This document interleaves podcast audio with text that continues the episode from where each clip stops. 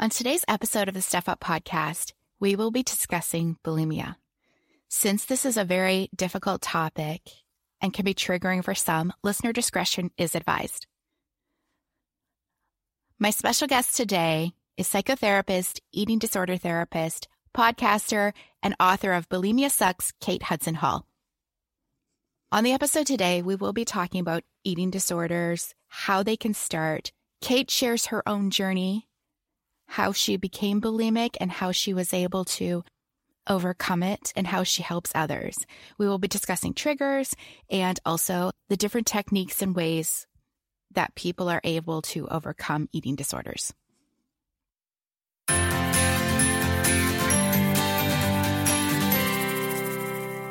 Hello, and welcome to the Step Up podcast, where we delve into different topics to learn more about ourselves and more about others. My name is Stephanie, and I am here with author, psychotherapist, and eating disorder therapist, Kate Hudson Hall. Welcome, Kate. Thank you so much for coming oh, on. hello. I love how you talk too. oh, thank you. Don't know about that, but it's lovely to be here. Thank you for inviting me on. Well, I met you because I was on your podcast. Yeah. Talking about uh, bulimia sucks. And we were talking about your book as well called Bulimia Sucks. And yes. I read your book and it was so well written and you had so many awesome tools and tips and just oh there was so much to go through and it was amazing um, so i definitely want to talk to you about that but can you tell us a little bit about your your own story with bulimia? Oh my story yes. Oh gosh. Um, so it started my when i had bulimia it started from a suggestion. There was other contributing factors to it like i so i was 18 years old and i felt that i was heavier than i had been but that was just because i was always really skinny. And then i was developing a late developer and you know got a bit curvy but nothing. I wasn't overweight or anything. But my friend came over to see me. And we'd had dinner and we were sitting there and talking about our non-existent weight issues. Mm. um, and then she said to me oh and the power of suggestion. Did you know if you eat a Mars bar and make yourself sick, you won't put the weight on? And that was the seed. That was the main seed that I ran with. So I'd had a very difficult time. Um, I was sexually abused when I was nine. And then I went to boarding school, and that was not very easy for me. Um, and then um, there were other areas that were difficult in my life.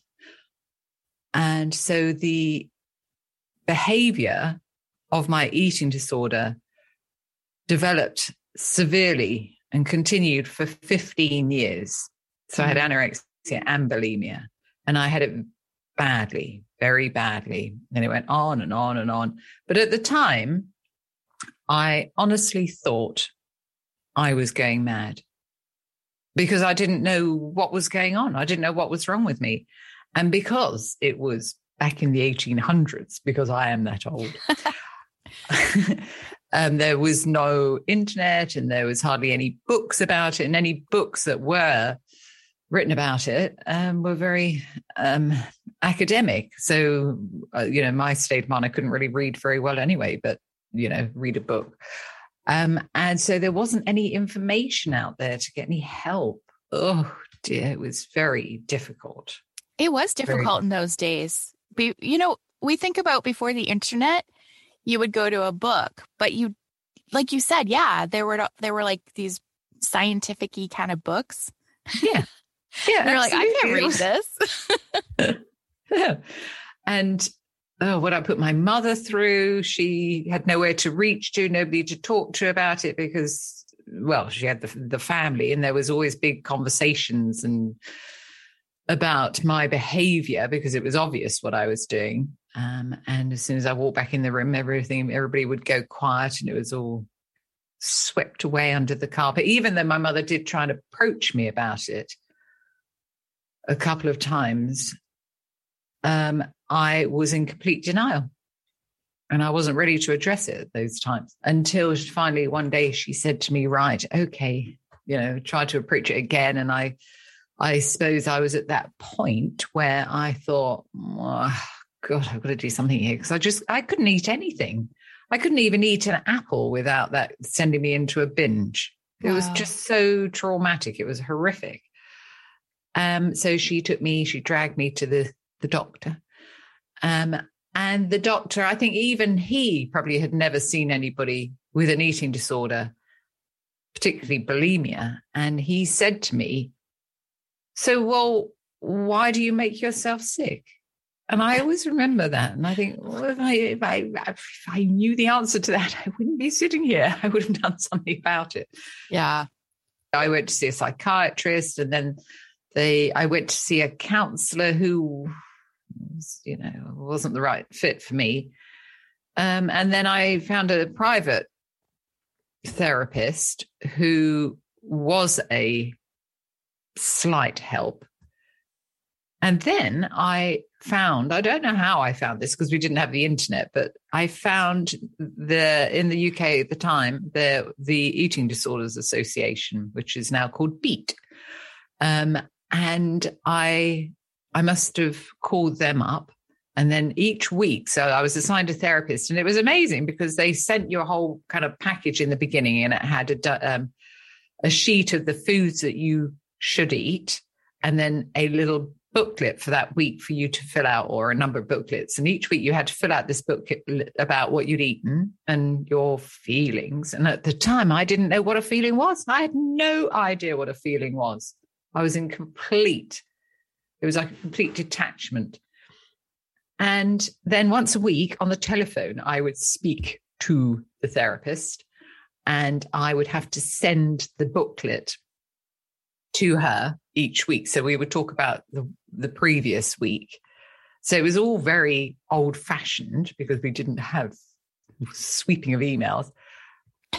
and that was a real eye opener for me because this this sheet of food that they expected me to eat every day was just unbelievable amounts of food. I had to eat two bits of bread at lunchtime.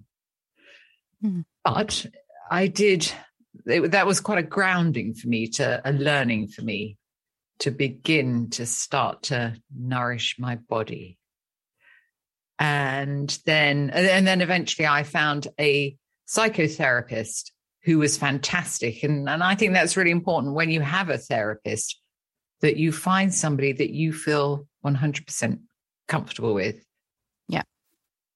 That you can open up and talk about your true feelings. That is so, yeah, you have to feel safe with them. Otherwise, safe. it's like, yes, uh, I don't really want to tell you stuff. yeah, yeah. But that's a real key to find, you know, to getting that help. And at the time, I was, my mother, when I was seeing her, because I saw her for four years, my mother was diagnosed with cancer and she lived for two years. And then she died all of a sudden. And I do believe that if I wasn't seeing that psychotherapist at that time, I wouldn't be here today. I believe she saved my life. Wow. Because that would have spent, sent you spiraling.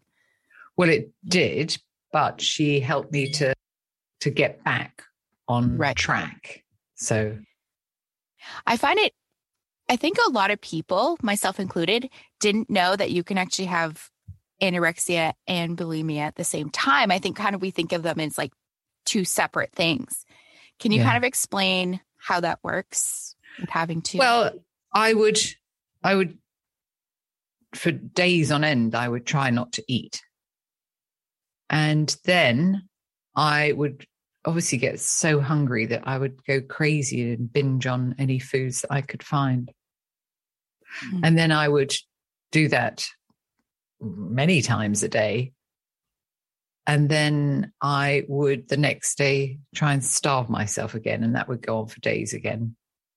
And that whole pattern carried on. Mm-hmm.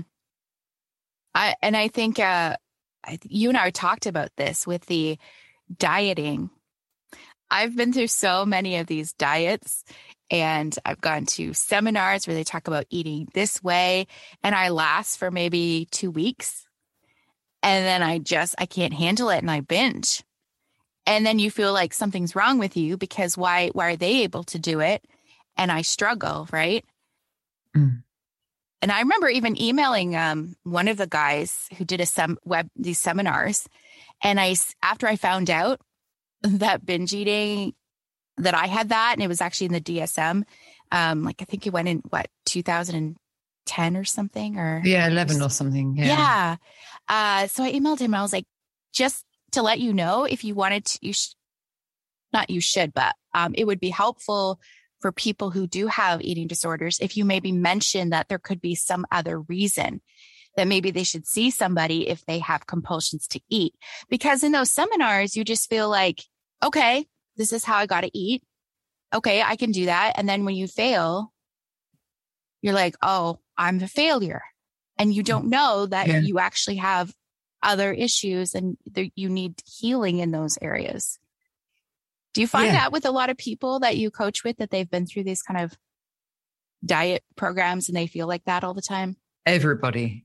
Absolutely everybody. And I think a real key with that is that what is really important on the road to recovery is that we know diets don't work because the t- statistics have proven um, uh, time and time again that if you deprive yourself of the foods, and it's amazing because, yes, some people do lose the weight and get down to their ideal goal weight, but then they will only end up, I can't remember what the percentage is, but the percentage is like, you know, 95% of people put the weight back on Right. over time.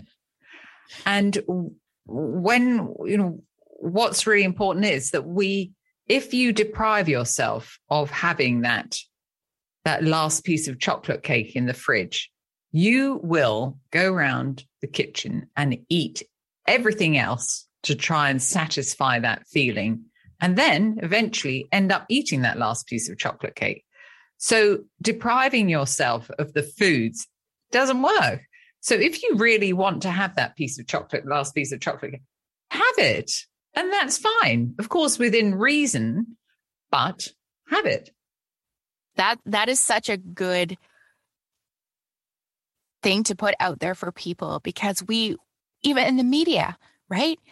You Yeah. see on these on these TV shows and stuff, oh, I'm I'm eating gluten free and I'm not eating sugar and I've tried that myself. I don't last very long because Mhm. then, you know, a few days I'm like I got to have all the sugar.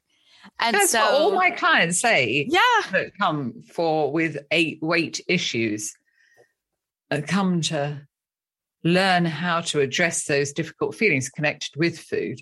But they all say that. They say that, yes, you know, when I go on a diet, I will last for like two or three days. And then, but then there are sometimes that they can keep it going and then they lose the weight, but then they come back because, you know, a year later, they're back where they started. And then normally people put more weight on.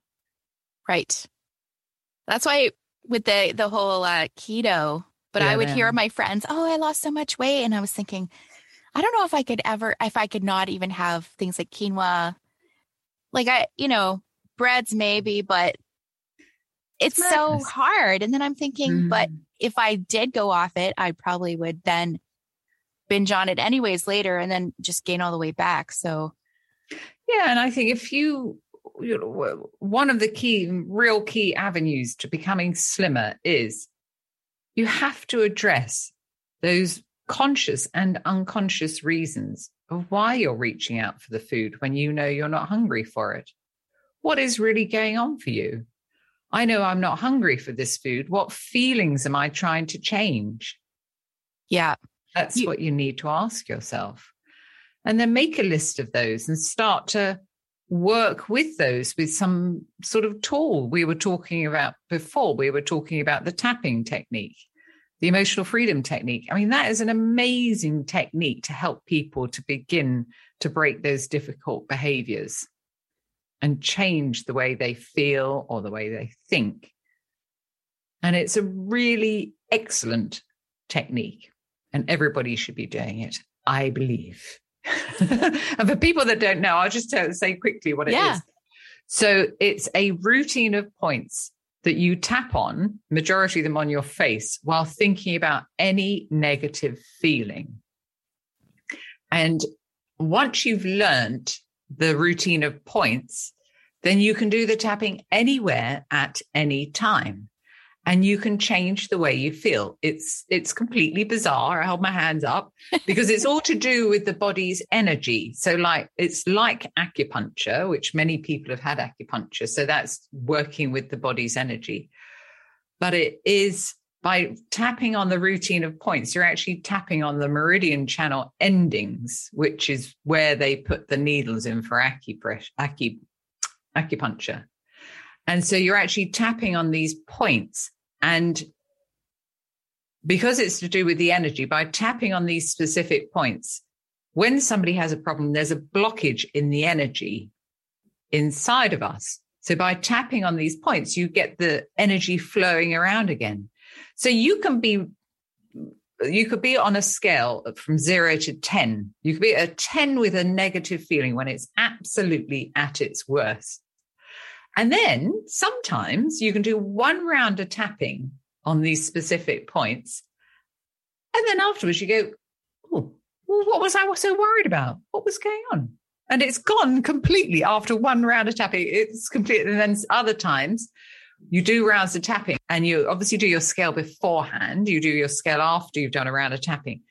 And it might take, you know, a few times to get that scale because the key is to get it down to a zero. It might take a few times and keep going around with your tapping to get that feeling reduced right down to a zero. But that's okay. You just have to keep working at it. But it's amazing and everybody should be doing it.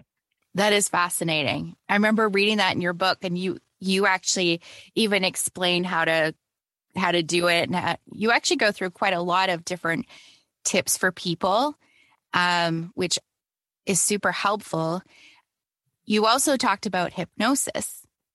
Yes. And actually, in your book, or uh, you have a, a link to you actually do a recording for people. Yeah. So that they can get used to or hearing your voice and learning how to kind of go through hypnosis. So, how does hypnosis actually? How does it help people? For those who don't know. Yeah, so I think that's a great question. So the way that it works is so with hip, hypnotherapy, hypnosis, so you've got your conscious mind, which is your everyday decision making mind. It's that little voice that talks to you all the time in your head. That is your conscious mind. And then you have your subconscious mind, your unconscious mind that deals with everything else. So it deals with all your habits and your emotions and your behaviors and everything else that you don't consciously do. So beat your heart for you because you don't actually consciously do that. so you got your conscious mind and your unconscious mind. So when somebody has a problem, whatever the problem, the two are out of sync.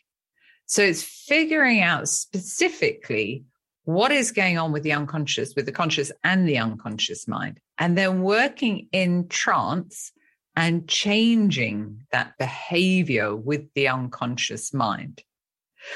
So many people that come to see me, they they think that having hypnosis is going to be like something they've seen on the TV or show they've been to.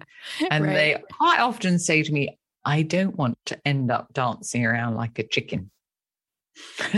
they do. And I say, well, that's not going to happen. And when you are in a trance, there's many different levels of trance. It's a bit like riding a bike. So we're in and out of trances all day, every day. So I don't know, for example, if you have been maybe watching TV and then somebody's talking to you, and then afterwards you've gone, oh, what did they say to me? That was because you're in a chance about watching that TV show. Or if you've been driving and then you miss your, you know, you're on the motorway and you miss the turning because you've been off thinking about something else. So that is a form of trance. So there's lots of different levels of trance. But sitting with a hypnotherapist, the key is to relax. So it's like being in a very, very relaxed state, but you may have some sort of unconscious body movement, like your head might nod or your finger may rise, but you think, well, I my head did nod, but I didn't actually consciously make it nod. So that is all it's like. It's just like being in that very relaxed state. And some people they they they get different sensations. So some people might get just a very heavy feeling and their limbs go very, very heavy. Or they might get a, like a floating sensation or a detached feeling. But being in a trance is my favorite place to be. Oh, yes, because it's so relaxing. It's excellent.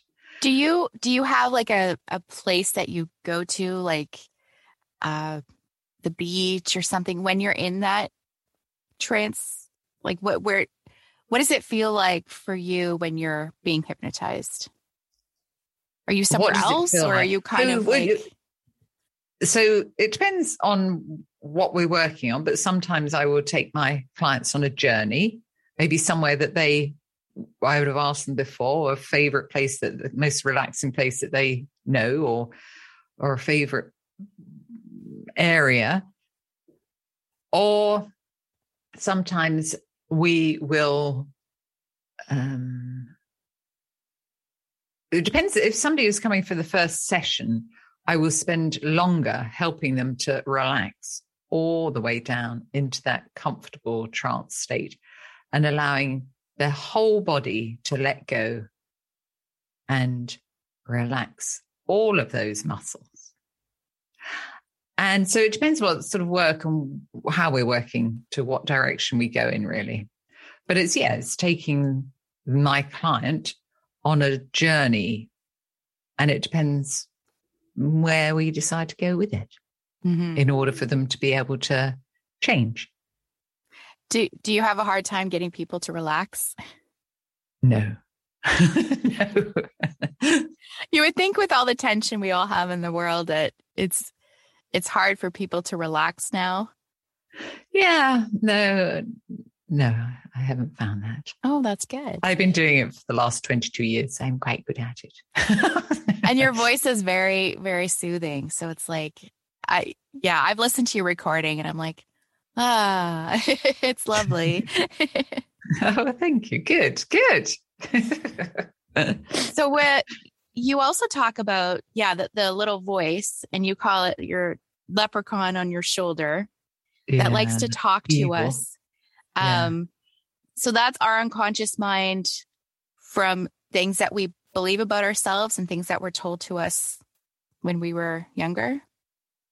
Yeah, it could be anything. It could be particularly with somebody with a with an eating disorder it's like a devil sitting on your shoulder whispering in your ear horrible things about about you and when we for a lot of people we listen to that voice and we believe what it's telling us but what we need to understand is that it is our our choice whether we do actually listen to it or not because the way sometimes it was the way that that little devil would speak to you in your ear, whispering. He wouldn't even speak to your friend like that. You know, your right. best friend. We can be so horrible to ourselves and listen to and believe what, what we're telling ourselves. But it's our choice whether we actually listen or we start to find ways to bat that negative voice away. And one of the ways that I like to teach my clients, it's so simple, but it does work, is with the thought stopping technique. So, awareness is the first step to any change. So, it's being aware of that negative voice that you have telling you what a dreadful person you are because you had uh, you ate the whole packet of biscuits or cookies or whatever it is and how awful you are and you're never going to change. And we all know this the dreadful way we can talk to ourselves.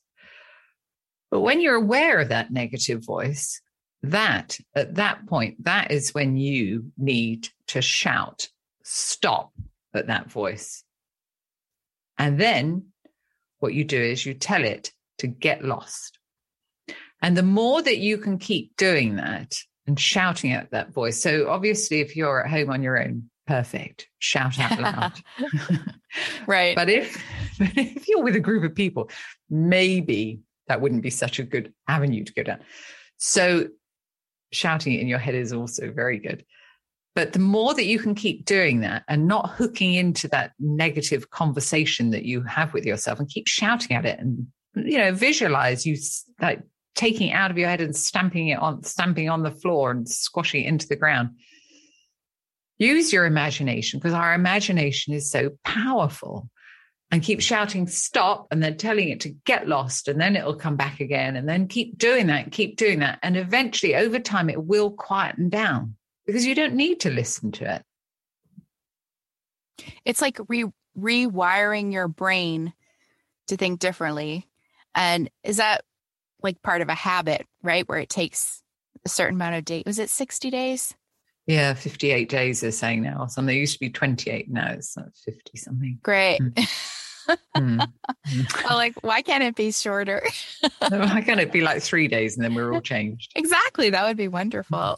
but it's having the tools to have like different ways. So, like, if you use the tapping, if you do use the thought stopping, and then you could create like a good positive affirmation that you could start repeating to yourself. So then that's also working with the unconscious mind. So an affirmation is a short, simple, positive phrase that you would repeat to yourself over and over and over again. And I say to my clients, a hundred times a day, please. And they're like, what? but if you break it down into, you know, into sections of say 10 or 20 or whatever, it doesn't take very long. You're sitting at the traffic lights. You could just keep repeating it. And the reason for doing something like this, it's working with that subconscious part of your mind, because the subconscious mind will go, why does she keep repeating that? What, what, what, what? And then it'll go over time. It'll go, oh, okay. So this is the direction that she wants me to help her to go in. This is how she wants me to help her be in the future. So it could be something simple like I'm learning to take the steps to begin to stop overeating certain foods or I'm learning to I'm learning to begin to break the pattern of whatever it may be for you. But it's really important that it's worded in the positive, not right. in the negative. So I had a client that came on my weight loss course once and he didn't hear me say it's going to be worded in the positive. And so he found that he was putting on weight on my course. So when we investigated, we found that his affirmation, he was saying, I don't want to eat any more chocolate. And what happens is that that part of your mind doesn't hear any negative words that are said to it. So words like can't, don't, won't, the mind doesn't hear that. So he was actually telling himself, I to eat chocolate. I'm going, I'm eating chocolate because he took out, he was said, he said something like, I don't want to eat chocolate anymore. So he's actually telling himself, I want to eat chocolate. Right. So therefore, he was eating more chocolate and then put more weight on, put on weight.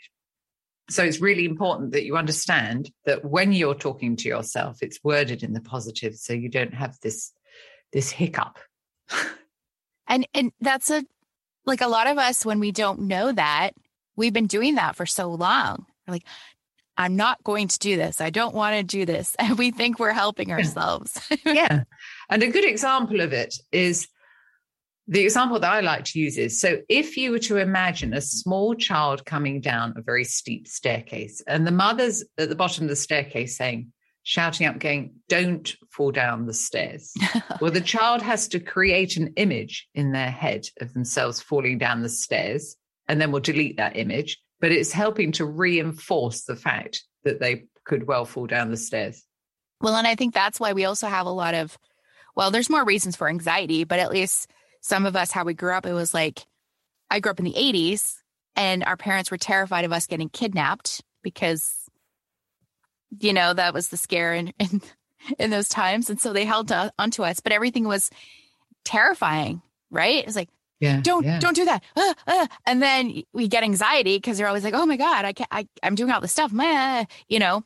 And because it's so easy to say don't or no Yeah. and freak Yeah. people out, right? And that's what everybody does. You know, Yeah. like, you know, if you're in the grocery store and you hear, you know, the mother shouting, Oh, don't hit your brother. And then, you know, you see the child hitting the other child, and it's like, hmm. Because she's actually saying, hit your brother. right.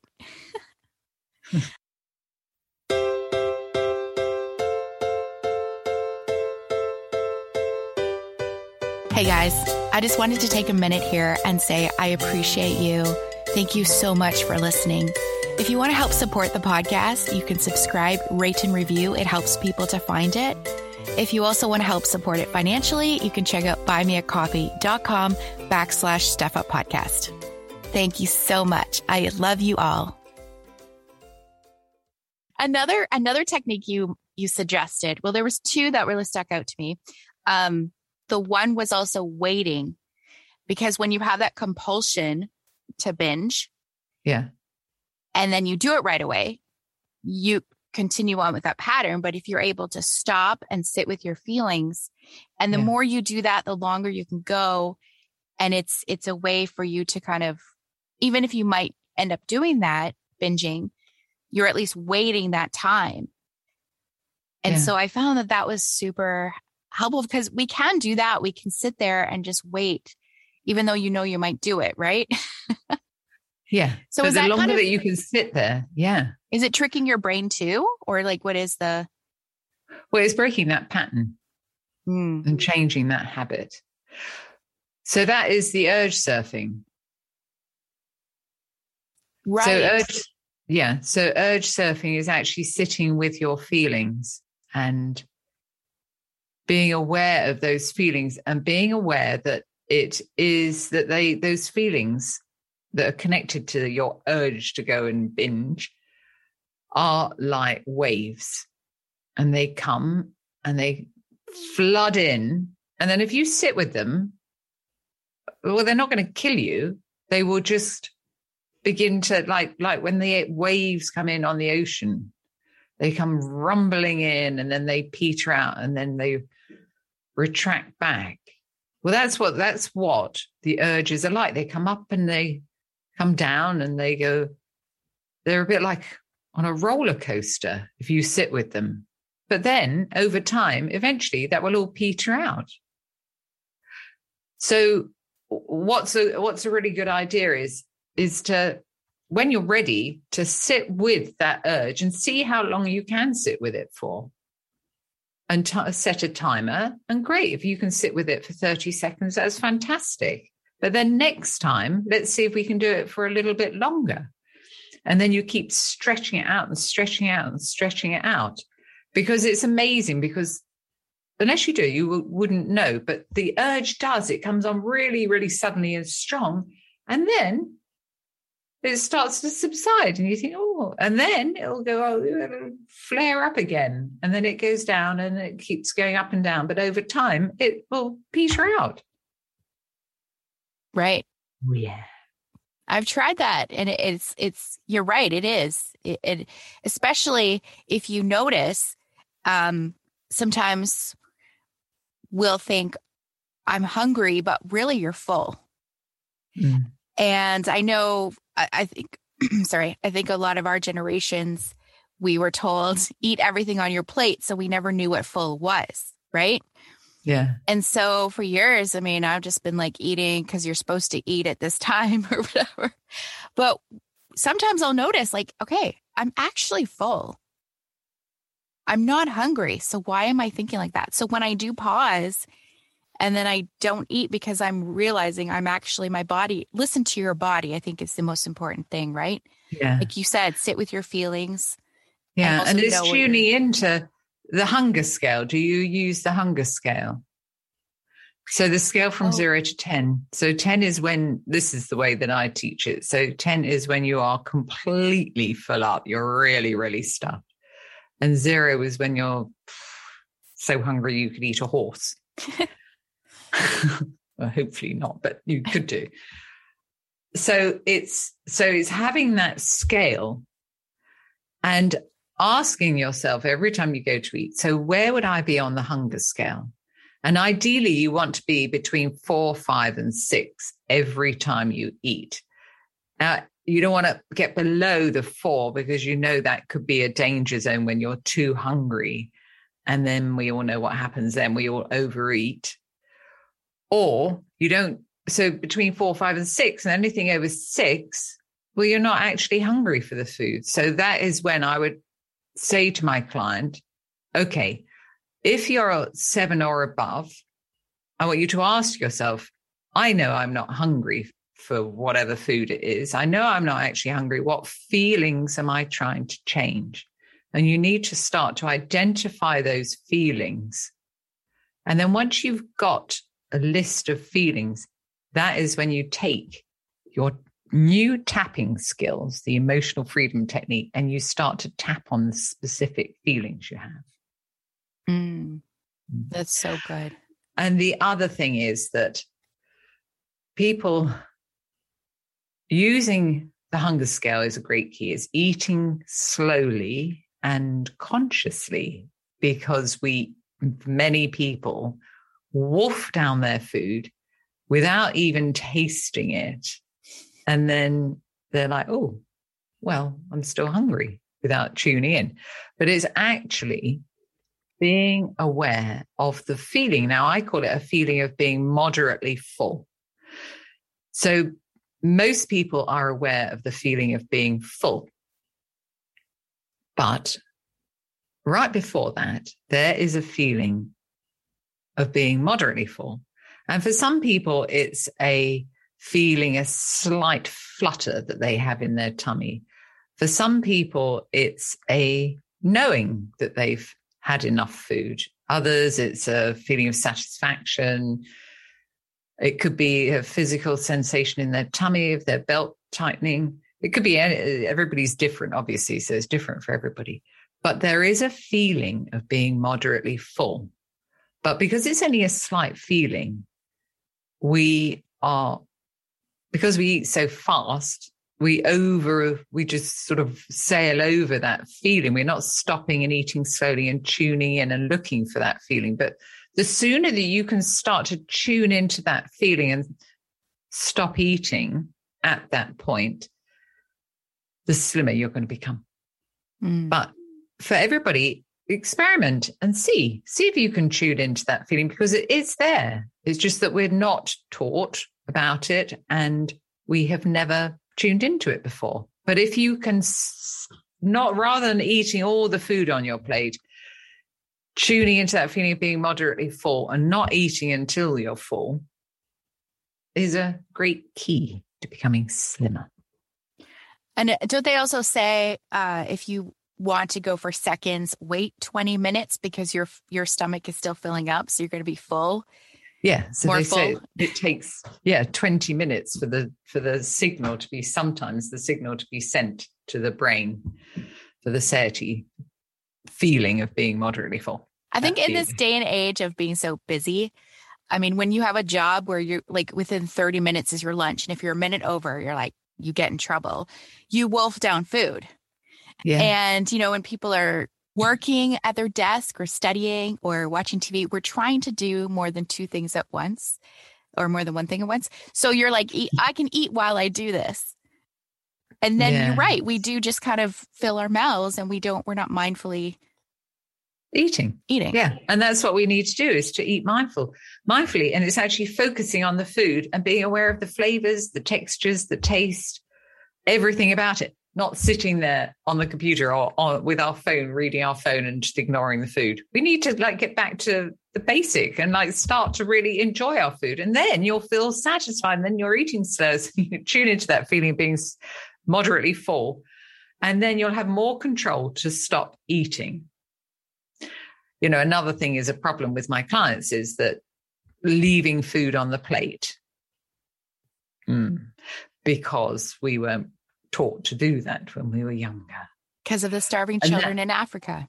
Absolutely. And Yeah. that is another challenge, but that's okay because you could use your tapping technique for those feelings that you have connected with leaving the food on the plate because you can change it. What's stopping you from just getting up from the table when you're aware of that feeling of being moderately full and going and throwing the food in the bin? Because you know, you're much less likely to dig it out of the bin. well, I remember watch going to restaurants and somebody mentioned something about watch your skinny friends and how they Yeah. they can put away food. Whereas like I had to fi- I have to finish, I have to finish. And then I see other oh, I'll get it I'll get it to go. I'll eat the rest tomorrow. It's like leftovers. And I was like, how do you stop yourself from finishing it all? That was so amazing to me. So yeah, I think uh, a lot of us grew up with that kind of And what was the Guilt. answer when you when you asked? How do you stop yourself from not not having to eat oh, everything? they're full. See, they're tuning. The slim people are tuning in unconsciously most most of the time to that feeling of being moderately full. Because if you went out for dinner with a slim person, a slim person wouldn't have a starter, a main course, and a dessert. It's very unlikely. They would, you know, maybe they'll have a starter, and then when it comes to the main course, they'll probably leave food on the plate. Yeah. And maybe they'll have a dessert, but they probably won't eat it all if they did. So they're just unconsciously tuning in all the time. They know what food, you know, they don't want to have that full up feeling. They know what food, how much they can eat. So they would maybe not have a starter and then they'll go straight to the main course knowing that there's some room for the dessert or whatever. So it's, yeah, what you watch, everybody watch somebody that when you go out for dinner, watch somebody that's slim eating and they, they just leave food on the, on the plate. They don't even think twice about it. They're not wolfing it down. Well, they might wolf it down, but they'll be tuning in all the time. Yep. That's so good. I think being things that I'm learning is we need to be more mindful and intentional about so many things in our lives because we're just going day to day, just trying to get through, just trying to get through work, just trying to do these things, right? And so that that's where our our issues like eating disorders or addictions or different things it's so easy to do because we're just like I need this to make myself feel better. Yeah, or an autopilot. Mm. Yeah. and handling the stress. That's how we handle it. Yeah. And that's, you know, so I would say stress is a very big word, though. So, what does it actually mean to you if you were to break it down? There's going to be many different avenues to that. right, because there's a good stress. But we we usually talk about it like as in the bad stress because we're like, I'm so stressed. Hmm. But the bad, but what is stress? Is it you feeling frustrated and angry and other negative feelings? What What does stress mean to you? Are you asking me specifically? I am asking you. oh, well, yeah, that's a really good question too, because then you're more understanding of what is actually triggering you. So for me, it's frustration and overwhelmingness. And overwhelmingness, is it? and people pleasing. So if I if somebody expects something of me, I'm like, I have to do this right. I'm a kind of a perfectionist, which is why I think I was telling you at my job, I want to get it done. I want to do it right. And so I'm I'm mm-hmm. like putting my manager was like, You're putting too much pressure on yourself. I'm like, I do this. I don't know how not to. So- Then I get stressed and I'm actually doing a lot of it to myself. I don't know. It's it's a long process to kind of work through these things, right? Yeah, because there's so many different avenues. I must just say this. So we have limiting negative beliefs, many of us, of how, of what we believe about ourselves. And there are many different types of limiting negative beliefs that people have about themselves. For example, I had a belief from when I was five year old, five years old, that I was stupid. Hmm. And that started from because my brother used to tell me that all the time, my older brother, constantly in any way he could. And so at, at home, he was always telling me that. And then when I went to junior school, I was taken out of extra, out of classes for extra spelling and reading, but I had to stand up in front of the whole class and be taken out. So then that part of my mind, my unconscious part of my mind, starts to think, oh, okay, well, at home you're being told you're stupid. Now, oh, look at you, you're being taken out of classes for extra reading. Oh my gosh. And so my unconscious mind started to think, oh, well, this is obviously the direction that she needs to, we need to help her to go in. So we're going to help her go in that direction. And so then I started to think all the time that I was stupid. And then that pattern carried on and on all throughout school. I didn't do very well in my exams and it just carried on. And it wasn't until I learned about limiting beliefs that I understood this is what was going on for me. But there's many different types of limiting beliefs that we could have about ourselves. And one of them is having to be in control all the time. One of them is perfectionism. Mm-hmm. oh, yes, Stephanie. Yes. And one of them could be um, a feeling unloved. Uh, Mhm. There's so many different types that you could have. So, what is important to learn about this is that it all comes back to our thoughts and what we tell ourselves. So, if we have been thinking this way for that we have to be perfect for many, many, many years, this is going to be our thought pattern, our process. But it is your choice whether you carry on listening to that voice for the next 50 years, the way it's talking to you and giving you such a hard time because you're not doing everything perfect, or you could start to break that pattern and start to loosen the reins on that perfectionism because that puts so much pressure and then the stress goes on top and then you're in a right state. So there are specific you know there is there is specific techniques that you can use to break those patterns but consciously you need to be aware of the thinking again it comes back to your thinking and it's your choice whether you listen to that or you could start to use the thought stopping and shout at that voice every time it's saying, oh my god you haven't done it right again and you've got to move that number to the left i don't know what it is Yeah. say to that. Well, I was talking to a coworker yesterday. I was like, I just want to do things right. I want to make sure it's good. And she's like, she's also felt similar. Um, but she's like, you also have to just be aware that you're human. I was like, yeah, I'm, you know, I have to also sometimes say I don't care because I care too much sometimes. yeah And yeah. so if and I'm we like, all make mistakes, and Mhm. that's that's okay to make a mistake. Yeah. Well, and I think for people, um, I know I grew up this way. If you're you make a mistake, it's like the worst thing in the world. That's that's how it's presented to you. Like, why did you do this? And blah blah blah. blah. And it's like, okay, so I have to be the perfect little girl. So I'm a rule follower, and I want to pe- please people. And so there's so much that goes back to how you were raised. Right. Right. And then you have to unpack a lot of those kind of feelings. I know when I was working with my life coach, he goes, talk to yourself as if like the little girl um that's inside of you, she you're basically her because you have you're still dealing with those things that Yeah. you, you learned as a child that you were trying to deal with. And um I was like, that's such an interesting way of thinking of it, right? Like you wouldn't stuff food in her mouth if you were her mother, right? But you're doing it to yourself. You're doing it to that little girl. And I was like, oh, Yeah. Yeah. Absolutely. oh boy. There's so much to unpack with all of these different kinds of things. And But- yeah, because we've all had so many experiences throughout our lives, and everybody's different, and and we, you know, we hold on to those experiences, and they just they're anchors. They're called. An anchor is something that that triggers us back to a past experience. So Mhm. if you know, for example, if somebody was to smell freshly mowed lawn, it reminds me of when they were young and their dad used to mow the lawn. So that is an anchor, but we all have these, but majority of the negative anchors that we have from when we were younger, like you've got to finish everything on the plate. Think of those poor African children. Mhm.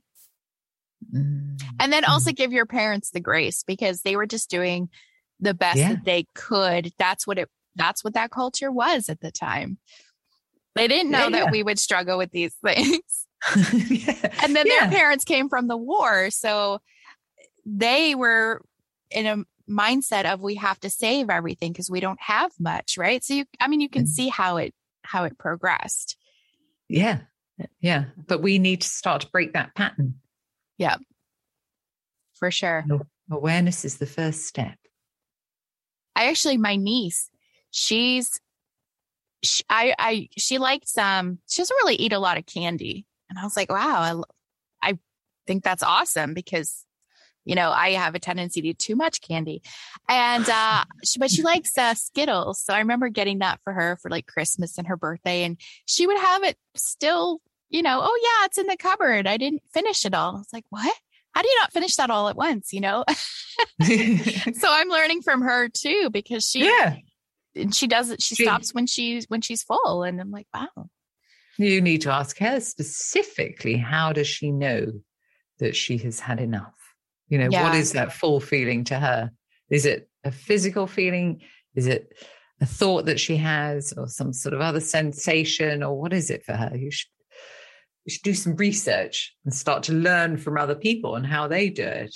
yeah well and i think my sister was also aware at the time of like okay don't force feed them like we were so if she says she's if she says she's not hungry and she's full she's full Yeah, it's amazing. it is amazing i think the more we learn through these generations the the younger generations have a lot more to go through and and i mean they still have their own challenges too obviously but the more research that comes about out about these kind of things you're kind of like wow now they have these resources and they have this understanding right yeah, yeah, yeah. pretty exciting um i was going to say that so i i don't struggle with bulimia but i've had i do with binge eating but i think your book is so helpful for for all the eating disorders but also just for healthy lifestyle healthy living in general because Yeah. you do talk about triggers and tips on living better and mindfulness and all these different things and i think that that's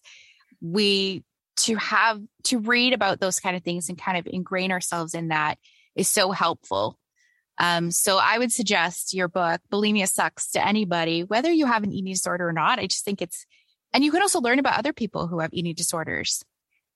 Because the more you know, you know, you can have more empathy for people struggling with these kind of things. Absolutely. Absolutely. Because I think it's particularly with bulimia, if you don't know anything about it, it makes no sense. Why would you want to go make yourself sick after you've eaten? Makes no sense. I used But to think. not. I used to think like, I was like, I probably would have been bulimic, but I hated throwing up. It was like the worst thing Good. ever. So I'm like, but yeah, I often wonder about that, you know, like, I don't know. How do people do that? But Yeah. for some people, I mean, did it, eh, because in your book, you mentioned it was kind of a release. Absolutely. Absolutely. It would be it, many different avenues. It's something that I could control because there wasn't, there was nothing else I could really control in my life. And after you have freed yourself of the food and made yourself sick, it is a relief. You feel calm. It helps to, because obviously beforehand you feel very, very anxious Right. and tense and uncomfortable, obviously, physically as well as anything else. And then by making yourself sick afterwards, you just, it's only a brief feeling, feelings that they're only there for a short amount of time, but you do feel calmer. And yeah, and it's a release. And then in comes that negative voice saying, Oh my gosh, you're so disgusting. Shame on you. And then that whole cycle carries on and it goes round and round and round. Right. I I Mm. really appreciated you sharing your story in the book and um because I I feel like it people trust you because they know that you've been through it. And you also when when celebrities come out and start talking about it, you realize, oh, these people that we put up on this Mm. pedestal, they've dealt with this. So you're like I think it just humanizes us all and makes us all Yeah. realize we're not alone. Yeah. And that, that was when I was younger. That was sort of like the pivotal point of people starting to take heed when I had bulimia, because it wasn't actually first labeled until 1979, bulimia, the behavior. And then it was in the 80s when Princess Diana wrote her book and talked about the fact that she had bulimia. And that's when people kind of started to pay a bit more attention and understand what it is. I mean, that was so huge that she did that. And I have subsequently, since starting at my podcast, written to Prince William, and I asked him to come on my podcast and talk about his experience, how he feels, how proud he is of his mother coming and talking about her bulimia. But I've yet to hear back. I sent him a copy of my book as well. Awesome. I'm waiting to hear back. Yes. I think that would oh, that would be super exciting. Obviously. But, but, he has talked in the past about how proud he is of her speaking out at that time about her her eating disorder. And so I feel it would be very beneficial for everybody for him to come on my podcast and talk about it. Yeah. Because mm-hmm. once people realize a princess that everyone thought was like mm. perfection, right? Oh, you have this? And so then more more girls boys, whoever struggle has bulimia, will come forward and be like, "Okay, phew, a princess yeah. does that," you know. So it's it's so helpful for people of celebrity status or leadership positions to really i believe in authenticity i i talk about my struggles a lot and sometimes i get flack for it like or i just get like these pat answers but I don't know because I've had people come forward and share things with me because they know they're like, yeah, been through it. I feel safe with you. You you get it. Yeah. Yeah. Yeah. I think that's important. And also with bulimia is that I don't know if you've seen it. Have you seen the TV show The Crown? Yes. Yes, and then how they're portraying and, and uh, Diana with her bulimia. So that's kind of helped to sort of open the door again to people with eating disorders, which is very powerful. Yes. Mm. Yeah, that's a great show. I mean, there's yes. so much of negative stuff about it, like, oh, they're doing this. But it's really intriguing. And, and, you know, maybe not everything's historically correct or like nobody's really there except the family themselves. But it's really interesting to, for us to kind of at least glimpse into what we think it might be like. Yeah, absolutely. Oh, let me tell you this funny story. So this happened like two years ago. And where I live in London, I live between Windsor Castle and Buckingham Palace cool. on that route. And I've never seen the Queen driving around. I've I, I imagine her to drive around in her be driven around in her great big black Rolls Royce or whatever it is, with the flag on top. But apparently that is not the case. But my son, let me tell you this story. My son and his friend were driving a white van, and it was about a mile away from where we live. And they were parked, at, they were stopped at the lights. And then this car, I won't say what sort of car it was, but it was a, it was, it wasn't a big black Rolls Royce, pulled up next to them.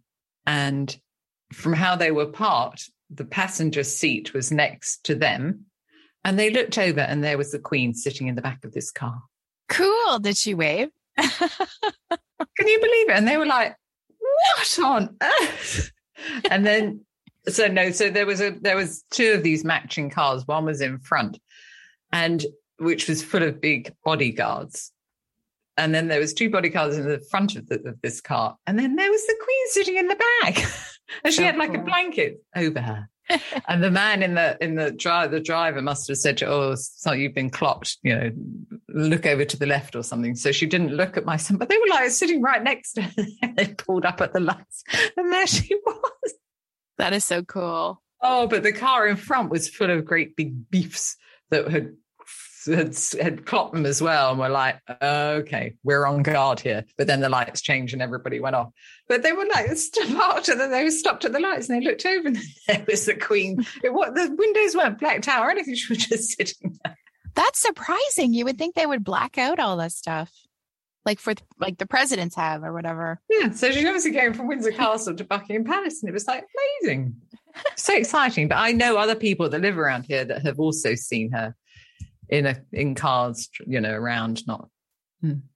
I'd be too distracted if I lived where you lived. I'd I'd always be like hanging around, wanting to catch a glimpse of the Queen. but I guess I mean you've lived there, you, you're used to it. But yeah, yeah. But I've never seen her around, but loads of people have. I suppose I've never been on the lookout. I've just probably don't know, never seen her. But well, they came back and they were so excited. They were like, "Oh my god, we just saw the Queen." I would be too. yeah, I'd post it on social media. well, uh, Kate, plug your book and your podcast and your courses. Where can people reach you and find oh, you? Thank you, Stephanie. So my email address is uh, my website address. Let's let's give that. So it's Kate Hudson hyphen hall.com.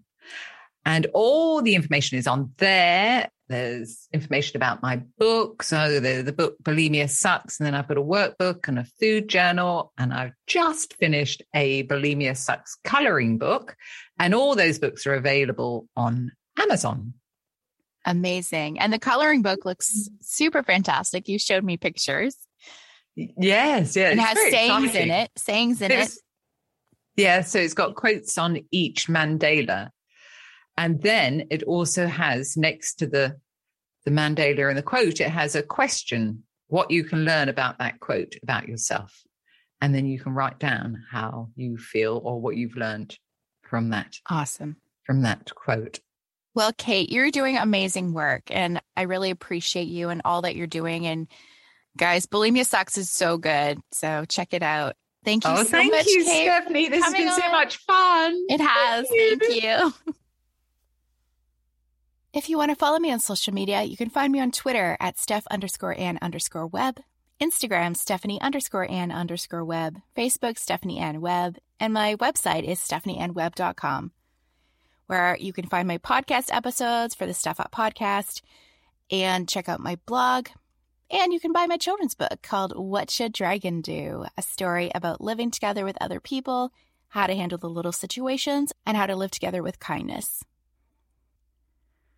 I appreciate you all. You are amazing. Thank you so much for listening. Now go out there and make it a great day. Bye.